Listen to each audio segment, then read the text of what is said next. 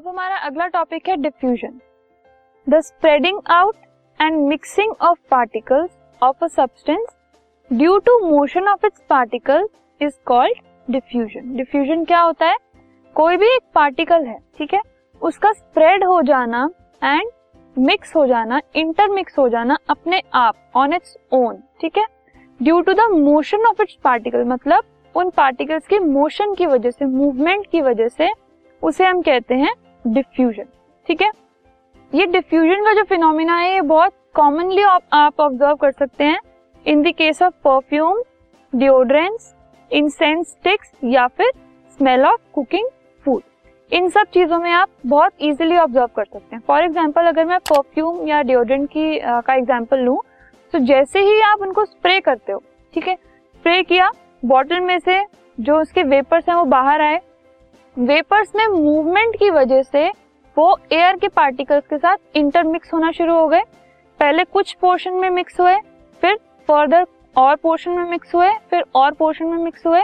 इससे क्या होता है, पूरे रूम के जो एयर पार्टिकल्स हैं, उनके साथ वो इंटरमिक्स हो जाते हैं and you can smell the fragrance of perfume और डिओड्रेंट, ठीक है? So this intermixing is called as diffusion यही सेम फिनोमिना आप इंसेंस्टिक्स के बर्निंग में और कुकिंग फ़ूड की स्मेल में भी आप देख सकते हो। एंड डिफ्यूजन जो होता है वो गैसेस में फास्टेस्ट होता है। Diffusion is the fastest in gases as compare to liquid and solid क्यों? क्योंकि ये मूवमेंट पे डिपेंड करता है। जो पार्टिकल्स ज़्यादा मूव कर सकते हैं उसमें ज़्यादा डिफ्यूजन होगा। सो so, गैसेस सबसे ज़्यादा मूव करते हैं। सबसे ज़्यादा काइनेटिक एनर्जी होती है उनमें। सो so, इस वजह से डिफ्यूजन गैसेस में सबसे ज़्यादा होता है in comparison to liquids and solids now let us see the effect of temperature and pressure on diffusion ठीक है? कि अगर हम टेम्परेचर और प्रेशर की बात कर रहे हैं तो टेम्परेचर और प्रेशर का डिफ्यूजन पर क्या इफ़ेक्ट है? ये हम देखेंगे। अगर हम पहले टेम्परेचर और डिफ्यूजन देख रहे हैं, ठीक है? सबसे पहले क्या किया हमने? टेम्परेचर को इंक्रीज किया टेम्परेचर बढ़ाया, ठीक है? टेम्परेचर जैसे ही इंक्रीज किया, वैसे ही डिफ्यूजन भी बढ़ गया। कैसे?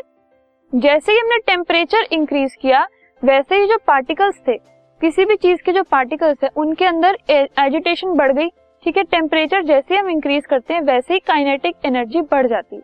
काइनेटिक एनर्जी बढ़ गई मतलब वो ज़्यादा मूव कर रहे हैं।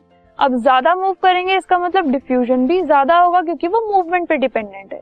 जितनी ज़्यादा मूवमेंट उतना ज़्यादा डिफ्यूजन सिमिलरली अगर मैं टेम्परेचर को डिक्रीज करूँ, कम करूँ मतलब मैंने काइनेटिक एनर्जी को कम कर दिया काइनेटिक एनर्जी कम मतलब मूवमेंट कम मूवमेंट कम मतलब डिफ्यूजन कम।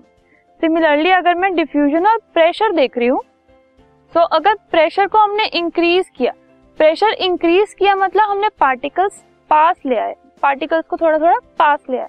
जितना पार्टिकल्स पास आ गए स्पेसेस उनमें कम हो गई। स्पेसेस कम होने की वजह से अब उनके पास जगह ही नहीं है मूव करने के लिए। जब जगह ही नहीं रहेगी मूव करने के लिए तो डिफ्यूजन कहाँ से होगा? डिफ्यूजन तो मूवमेंट से होता है।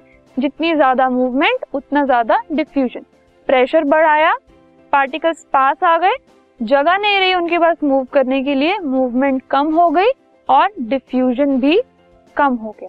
ठीक है? सिमिलरली अगर मैं प्रेशर को डिक्रीज कर दूँ प्रेशर हमने कम कर दिया मतलब पार्टिकल्स दूर दूर चले गए। पार्टिकल्स दूर गए मतलब स्पेस बढ़ गया। अब ज़्यादा स्पेस है उनके पास मूव करने के लिए तो वो ज़्यादा मूव कर रहे हैं, ज़्यादा काइनेटिक एनर्जी है जितनी ज़्यादा मूवमेंट उतना ज़्यादा डिफ्यूजन सो प्रेशर डिक्रीज करने पे डिफ्यूजन इंक्रीज हो गया. So this was the effect of temperature and pressure on diffusion this podcast is brought you by Hubhopper शिक्षा अभियान अगर आपको ये पॉडकास्ट पसंद आया तो प्लीज़ लाइक शेयर और सब्सक्राइब करें और वीडियो क्लासेस के लिए शिक्षा अभियान के यूट्यूब चैनल पर जाएँ।